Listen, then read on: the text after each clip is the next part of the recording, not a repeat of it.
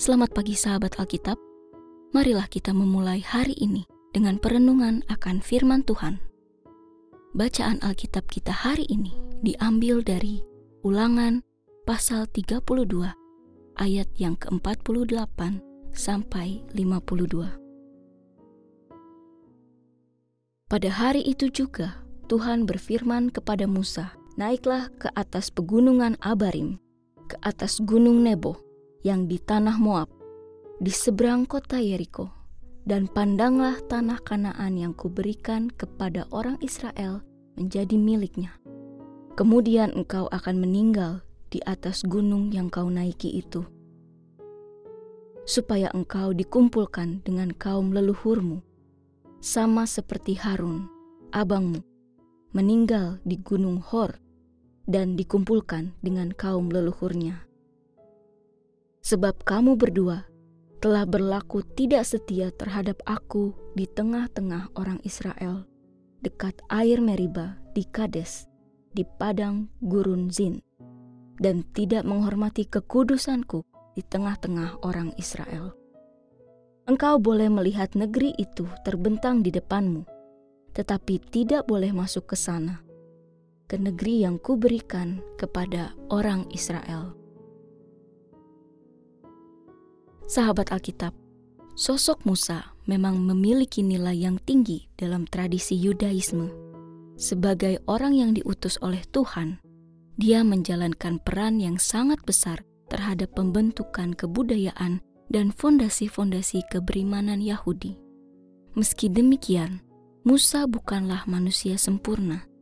Terlepas dari segala sumbangsihnya terhadap bangsa Israel dan pengabdiannya dalam menjalankan tugas kepemimpinan dari Tuhan, Musa memiliki celah iman yang dianggap sebagai dosa di hadapan Tuhan. Keberdosaan ini pun tidak lepas dari tugasnya dalam memimpin bangsa Israel menuju tanah perjanjian.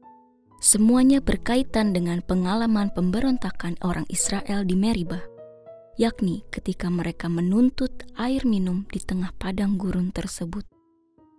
Tindakan celak yang dilakukan oleh orang Israel ternyata juga menyeret pemimpin mereka, Musa dan Harun, melakukan tindakan dosa di hadapan Tuhan.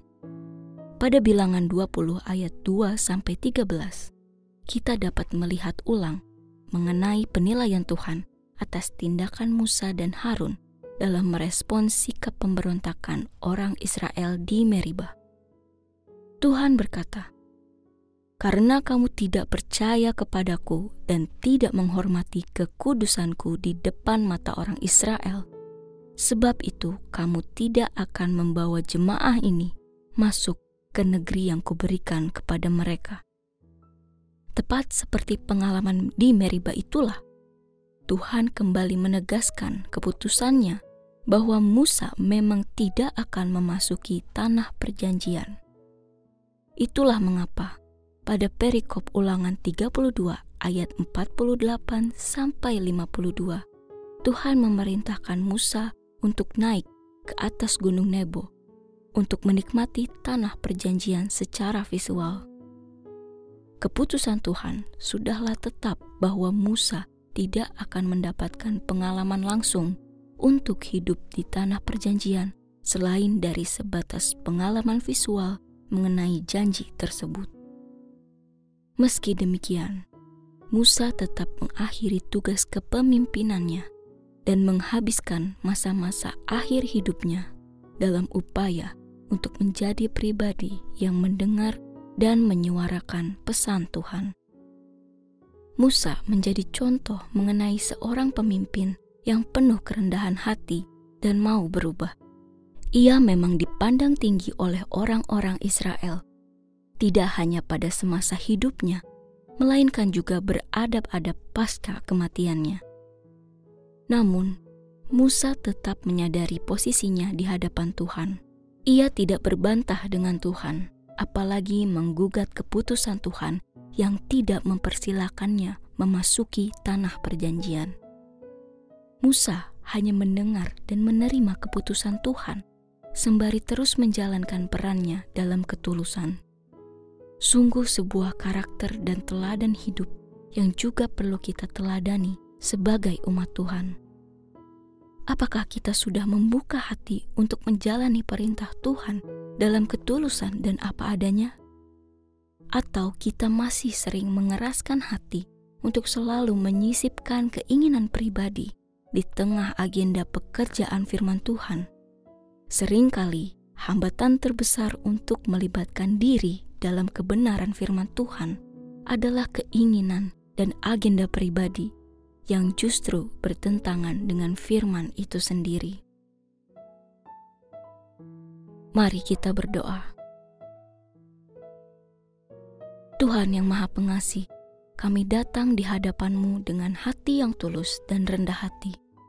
Kami bersyukur atas kehadiran firman-Mu yang mengajarkan dan membimbing kami setiap hari. Terima kasih Tuhan, karena Engkau telah memberikan contoh melalui kehidupan Musa. Kami memohon agar Engkau membantu kami untuk senantiasa mendengar dan menerima firman-Mu dengan tulus, dan untuk menjalankan kehendak-Mu dalam hidup kami tanpa menambahkan keinginan pribadi kami di atasnya. Bimbinglah kami untuk menjadi teladan yang taat bagi orang di sekitar kami, seperti yang telah Engkau tunjukkan melalui